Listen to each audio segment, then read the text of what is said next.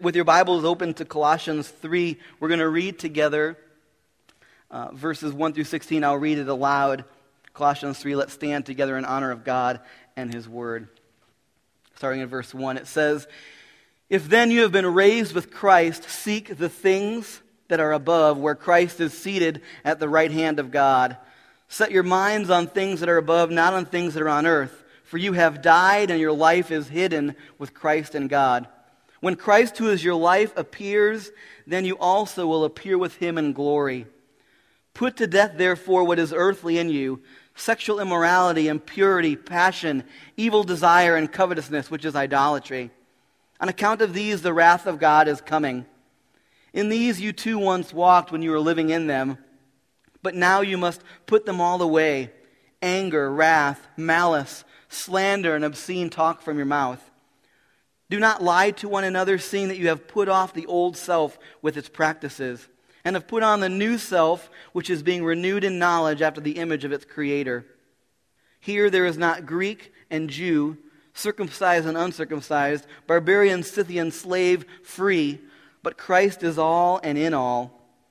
Put on then, as God's chosen ones, holy and beloved, compassionate hearts, kindness, humility, meekness, and patience bearing with one another, and if one has a complaint against another, forgiving each other, as the Lord has forgiven you. So you also must forgive. And above all these, put on love, which binds everything together in perfect harmony. And let the peace of Christ rule in your hearts, to which indeed you were called in one body, and be thankful. Let the word of Christ dwell in you richly teaching and admonishing one another in all wisdom, singing psalms and hymns and spiritual songs with thankfulness in your hearts to God. Verse 17. And whatever you do in word or deed, do everything in the name of the Lord Jesus, giving thanks to God the Father through him. There's a lot there. We just read one chapter, and, and we could spend weeks or months or years, if, if you're another pastor here, but we're not going to do that this morning. We're going to just spend time on one verse. If, if I was able to go through chapter 1 and 2, we, you would be able to see the love that God had for the Colossian believers.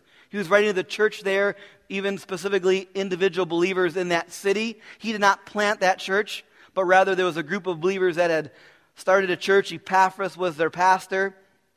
And so Paul had heard of their faith in the gospel, and he was encouraged by that.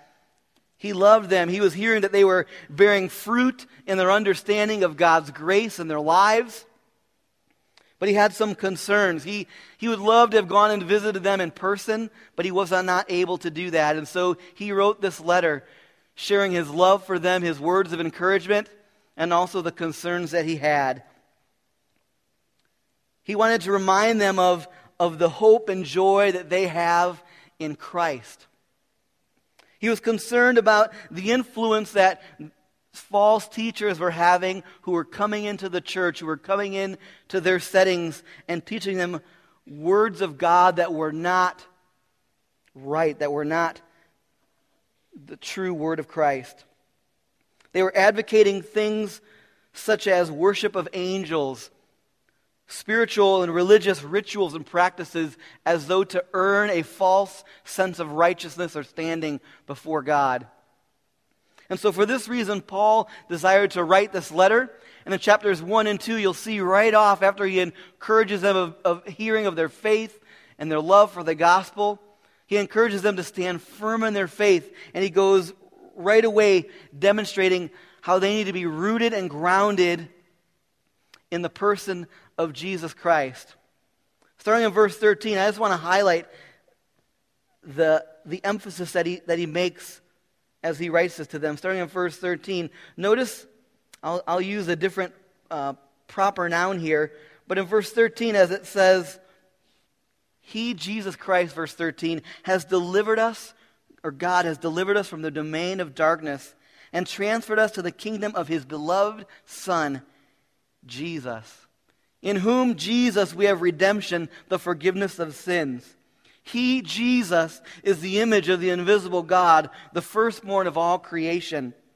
For by him, Jesus, all things were created in heaven and on earth, visible and invisible, whether thrones or dominions or rulers or authorities, all things are created through him, Jesus, and for him, Jesus.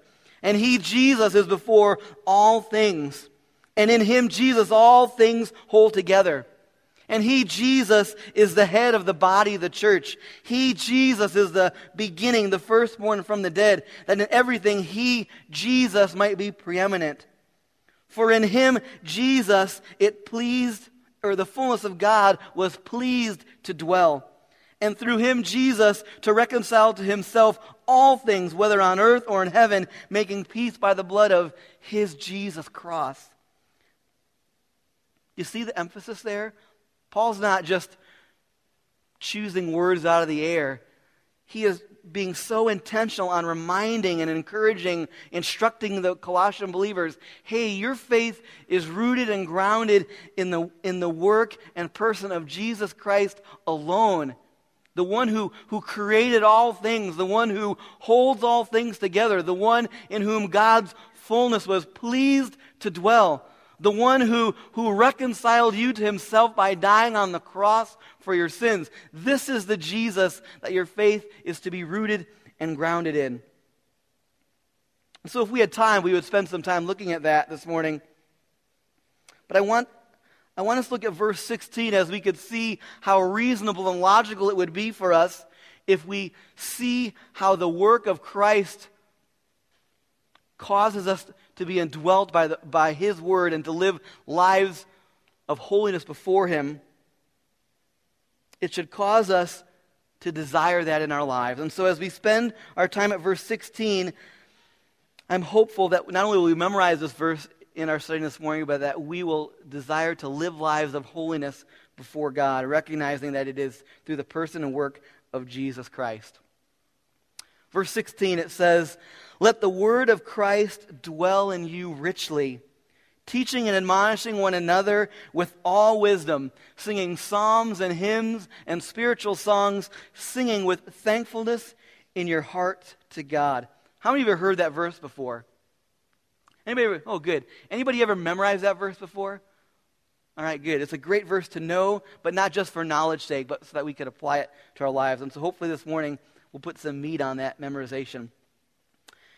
Uh, the three things that we'll see this morning as we break down this verse are simply by the statements. First, we will see the, the supremacy of the indwelling word of Christ. Secondly, we'll see the, the sufficiency of the indwelling word. And finally, if I make the time, we'll see the symphony that comes from the indwelling word of Christ. And so let's, let's first look at the first part of verse 16 and the supremacy of the indwelling word, the supremacy of the indwelling word. Let the word of Christ dwell in you richly. Let me just break that verse down for you. Um, the word of Christ. This is the only place that this particular phrase is used. There, there's some that might be used in other passages like Romans 10, but this is the only one that talks specifically referring to, to God's word. Other times it's used, it uses the word of God or the word of the Lord. And so it's, uh, in this case, referring to the direct communication that God has given man through Jesus' teaching, so he may know God and his will.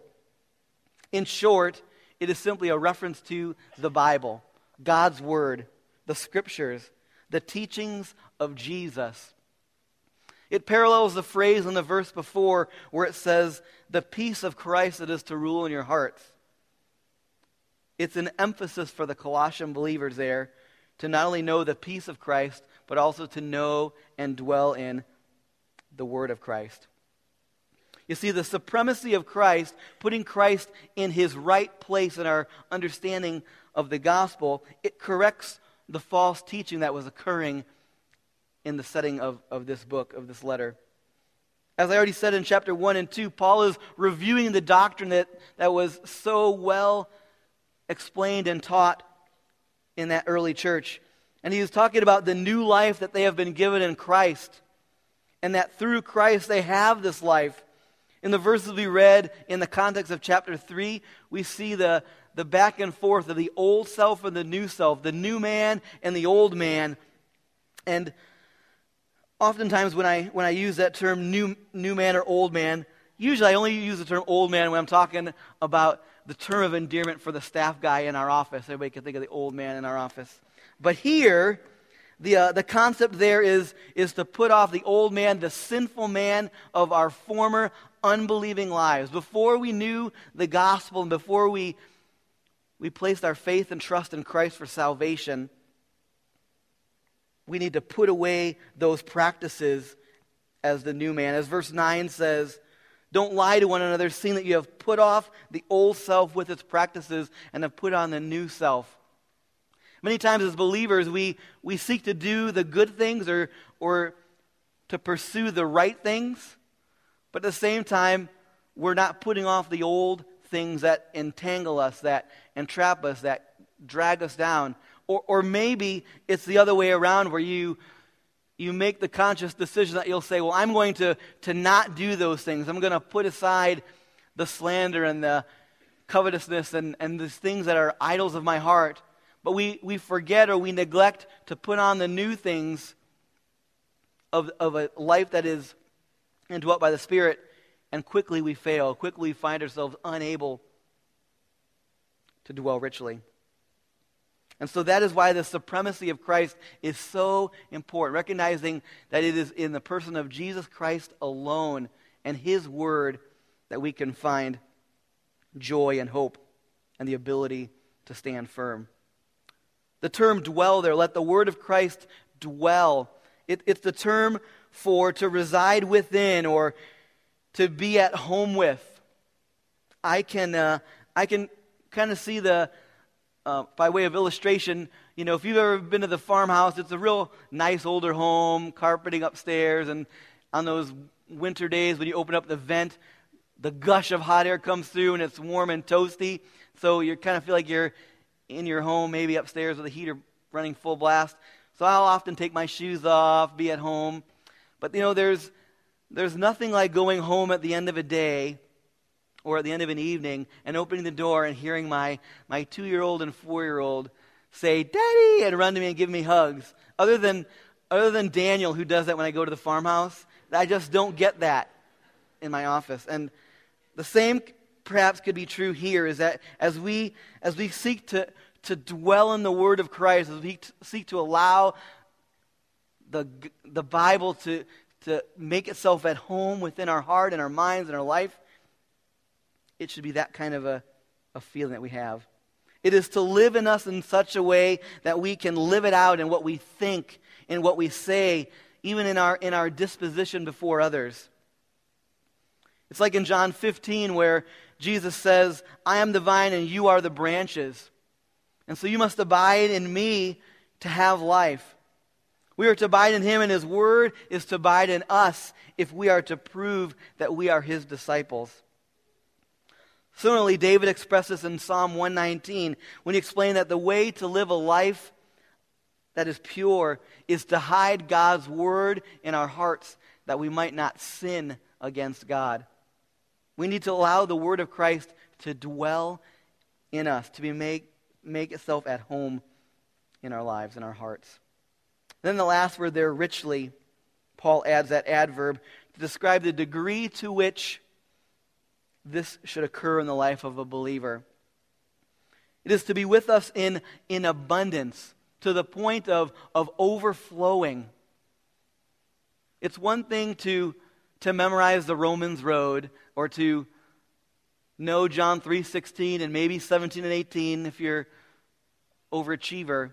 But it's another thing to allow God's word to dwell in us in such a way that when life squeezes us, when trial comes, when challenge faces us, the word dwells in us in abundance so that we could stand firm, so that we could know where our hope, where our joy lies in the person of Christ alone.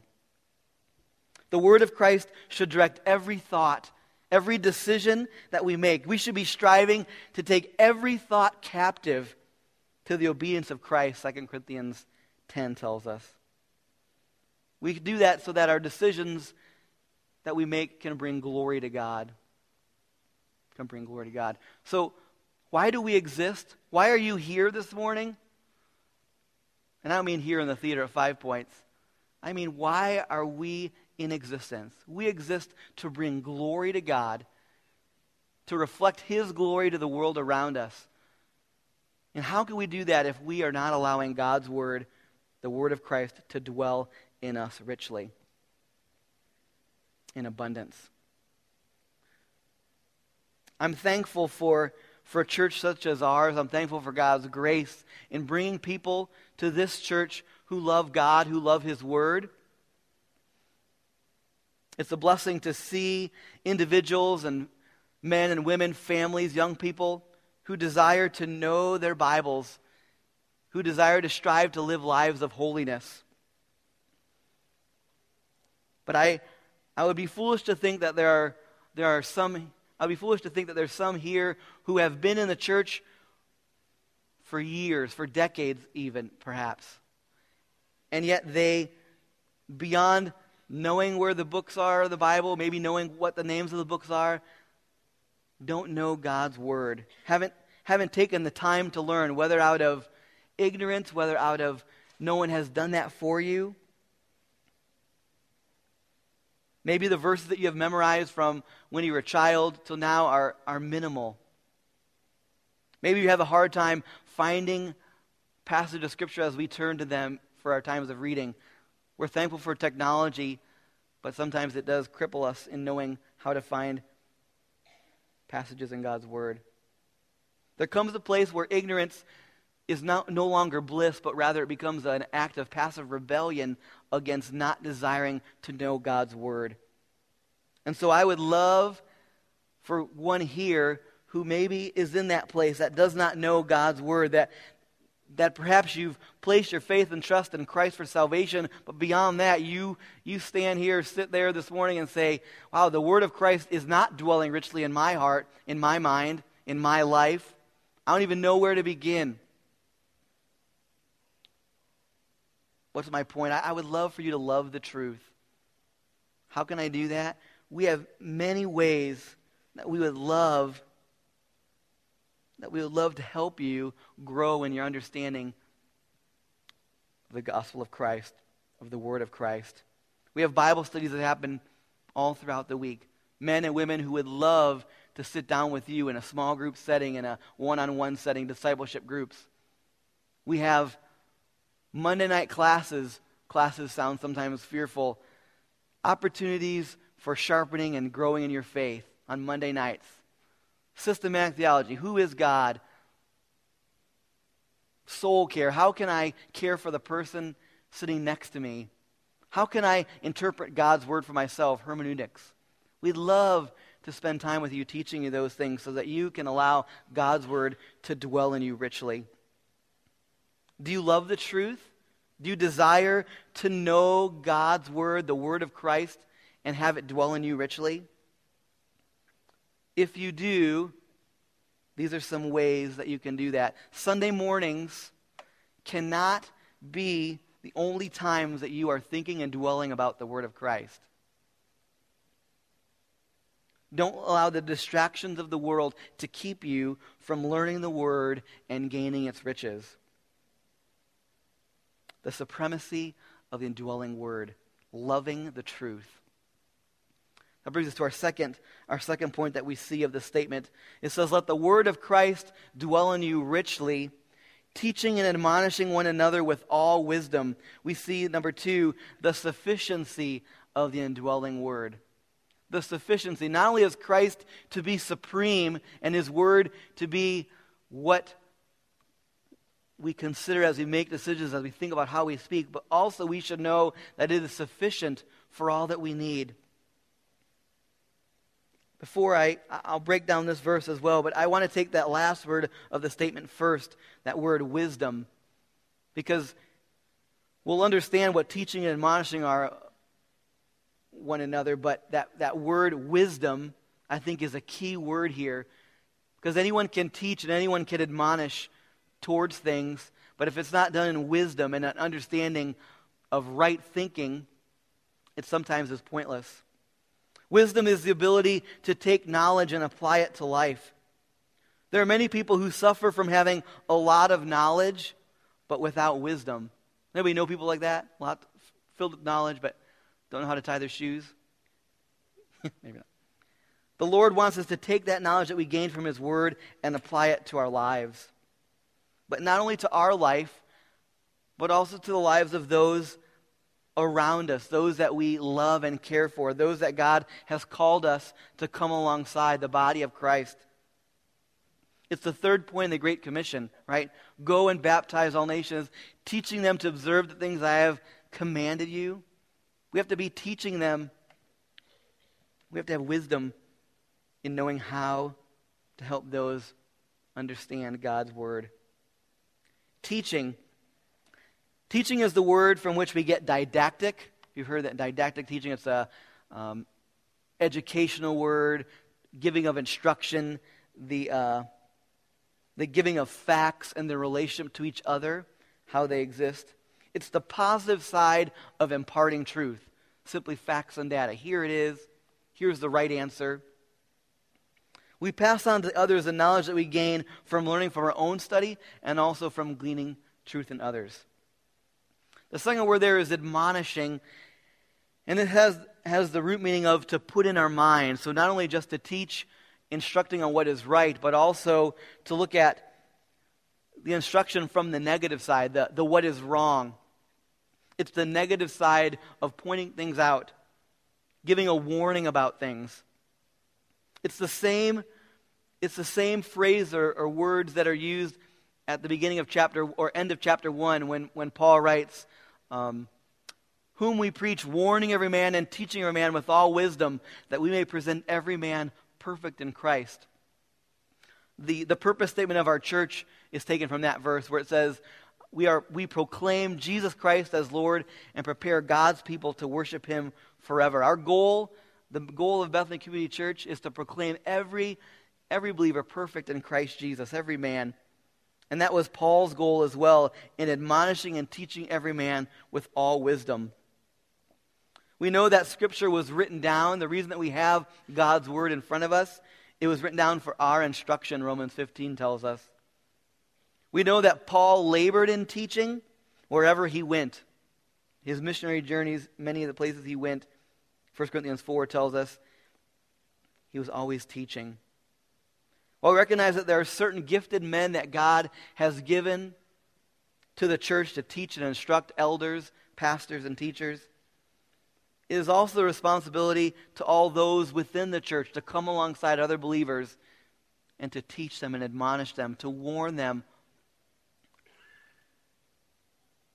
Romans 15 4 Paul told the Romans he had confidence in them that because they were full of goodness and knowledge, they would be able to admonish one another. In 1 Thessalonians 5, he writes, For the believers are able to admonish the unruly, to encourage the faint hearted, to help the weak, to be patient with all men. As believers, as part of the body of Christ, we have the privilege and joy, but also the responsibility to teach and admonish one another in the truth of God's word. What does that mean? The application point here is longing for truth. Longing for truth. Do you long for truth in your own life? And then do you long for the truth to be known by those around you, by those that you love? Our goal needs to be the same as Paul in desiring to present every man perfect, complete, mature in Christ. And we are to accomplish it by that same means of teaching and admonishing based on the word of Christ, which we have seen is to dwell in us richly. In that way, we share with others the supremacy of Christ that we have received from having the word of Christ dwell in us richly.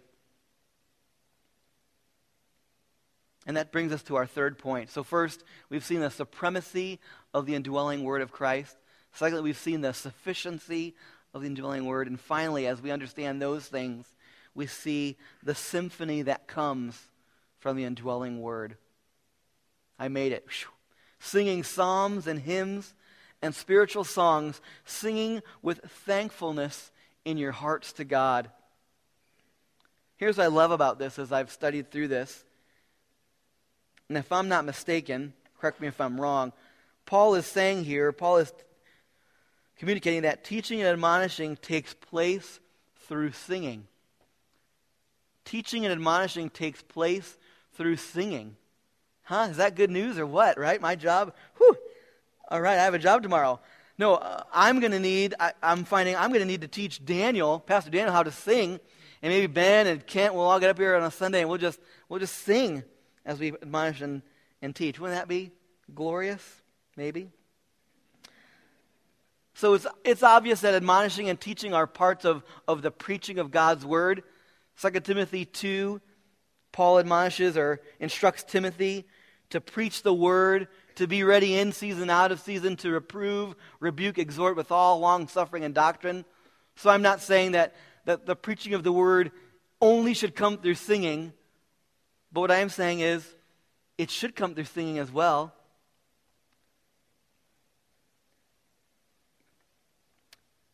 through singing psalms and hymns and spiritual songs.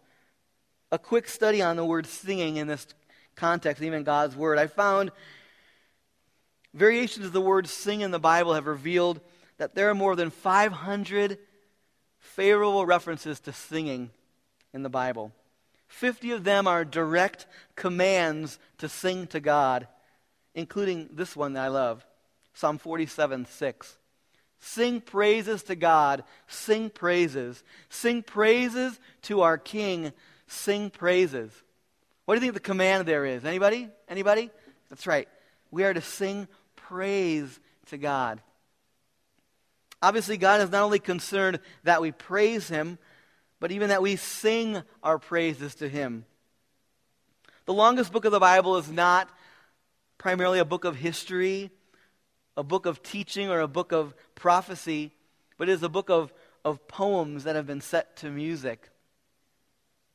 In fact, after Israel's deliverance from Egypt, Moses doesn't give an eloquent speech, but rather he sings a song. In Exodus 15, we could find that first song of worship that is recorded in Scripture. Later on, David assigns Levite musicians to sing God's praises day and night at the temple as part of temple worship. First Chronicles 9, you can read about that. This is all part of God's original design for creation to surround his presence with singing. In the New Testament, there are more than 20 references to music, and almost all of them have to do with singing. We see Jesus and the disciples, they sing after their Passover meal together. In Acts 16, we read about Paul and Silas having been bound in prison, beaten, and stripped. Nevertheless, what are they doing? They're praying and singing to God while all the other prisoners listen. Singing was obviously more than just a legalistic, lifeless duty for them. It wasn't the sideshow, it wasn't the time filler. It was the teaching and admonishing, the instruction of the Word of Christ. In the book of Revelation, John treats us to an unimaginable picture of the continuous singing that takes place around the throne. A song with power, such beauty that it is eventually taken up by all of creation. So we see that the Bible is filled with praise that is being sung to God. Just talking about singing makes me need a drink of water. Whew. So now we're going to get to the good part and, and look at psalms, hymns, spiritual songs. This is what you've been waiting for. We're going to break that down. What do those terms mean in God's Word? And, and uh, I would just say, first off, that I, I have not come to a conclusion on this, but here's what I have come up with Psalms, hymns, spiritual songs. Psalms refer primarily to the Old Testament psalms that have been put to music. It's also the term that is used of, of vocal music of any type that is accompanied by a stringed instrument. We've already seen that Psalms has a wide variety of specific subjects prayer, praise, sorrow but primarily they are focused on God, His character, His work, and even petitions to Him. Many of the Psalms, as well as other scriptures, have been set to music in modern times as well. Psalm 62. We've sung that here. My soul finds rest in God alone, my rock and my salvation. Psalm 150, let everything that has breath praise the Lord. We Sung that song as well. Many songs, other songs that we sing, declare portions of Psalm. God, my rock, this morning from Psalm 73, Psalm 18, portions of that. O our Lord, that we sang this morning, Psalm 8 1. O Lord, our Lord, how majestic is your name in all the earth. Also, it talks of hymns. Hymns are those songs that center more on praise, and they differ from the Psalms only in that they specifically praise the Lord Jesus Christ. Many scholars believe that certain passages, such as Colossians 1 12 to 16, which we read, were used in this manner. A hymn would include songs today such as In Christ Alone, Before the Throne of God Above, and Can It Be? Perhaps this morning, uh, the opening song that we sang, Come Praise and Glorify, right from Ephesians 1, could be another modern day hymn based on this. Thirdly, Psalms, hymns, we have spiritual songs. Spiritual songs are probably those songs of testimony that covered a broad category of any music that expresses spiritual truth. It would include many of our modern songs of worship, such as, or including, You Alone Can Rescue, Behold Our God, that we'll sing later on, You, You Are God, My Jesus, I Love Thee. Maybe you could think of more. So, after all my, my study and research and trying to figure out what exactly these terms mean and, and what conclusion I, can I come to for you to satisfy your desire to know, the conclusion I've come to is this that I don't know exactly what Paul meant by these terms. But what I do know, or what the point is I'd like to make that I can see from this, is that God, God loves diversity in our worship. Not simply for the sake of including everyone, but rather so that we might understand and experience the truth in a more profound way. We see this reflected in Scripture in so many ways, where God is worshiped in a variety of ways. One commentator said it this way as he, as he commented on this passage or this verse. He said, First century worship included traditional as well as contemporary materials. It included highly cognitive as well as more emotional forms, carefully crafted as well as improvised compositions, psalms of praise and prayer, hymns of doctrine, and spiritual songs of Christian experience. My prayer is that our songs would contain those things as well. Songs that bring about a, a diversity of including psalms, hymns, and spiritual songs, because I believe that God is most glorified in that. The final phrase of this verse says, We are to sing with thankfulness or grace in our hearts to God. The word, their thankfulness, translated, is, can be uh, inter, interchanged with thankfulness or grace. When the word of Christ dwells richly within you, there will be a proper response of worship to God for all that he has done. There will be an emotional response of, of joy that will come as the word of Christ dwells in you richly. What does that mean? It means the application point there, it means that we are to be living out the truth.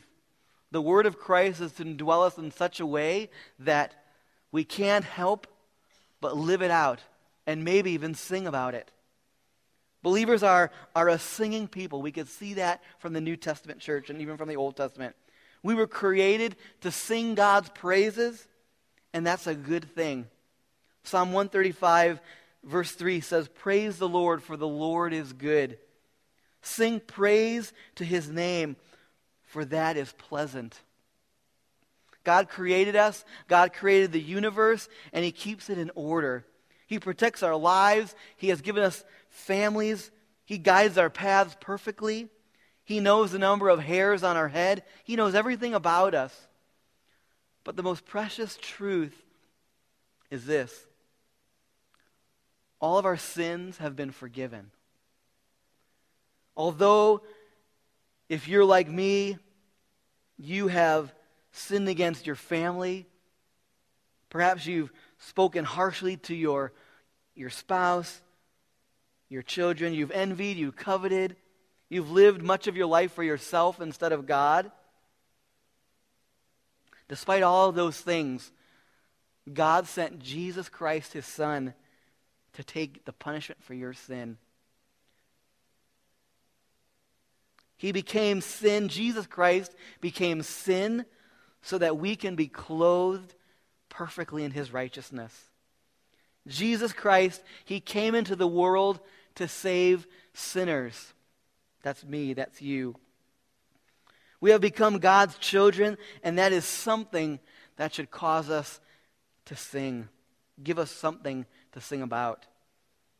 And singing helps us do that in such a way that it brings glory to Him. You see, we sing not for our own glory. We don't sing songs for our own pleasure, even for our own preferences. But rather, we sing for the pleasure of the one who gave us a song in the first place. As the word of Christ dwells in us richly, we recognize that it is supreme in our lives. As we teach and admonish one another with all wisdom, we realize the sufficiency of the word of Christ that dwells within us. And as we sing to each other and to ourselves psalms, hymns, and spiritual songs, singing with thankfulness in our hearts to the Lord, we are rejoicing because of the symphony of praise that exists in our lives as believers and followers of Christ. Why? Because we have been forgiven of much. And we have been given a new life that exists in the person of Jesus Christ. Let's pray together. Father, I, I love you, and I thank you so much for, for offering forgiveness to me for my sins. Father, I, I do not deserve your grace or your love or, or your righteousness that is offered through your Son. And yet, out of your great love for us, out of your never ending grace and, and mercy, you offer that to us. And so, Father, we offer, we offer our praise to you this morning not knowing, Father, I don't know what's going on in the lives of, of people this morning, but you do. And regardless, regardless of what we face today, regardless of what we'll experience tomorrow, we know, without a doubt, we know that we are forgiven, that we stand clothed in your righteousness and that gives us a reason to sing. How can we do anything but offer our lives as praise to you? Pray in Jesus' name. Amen.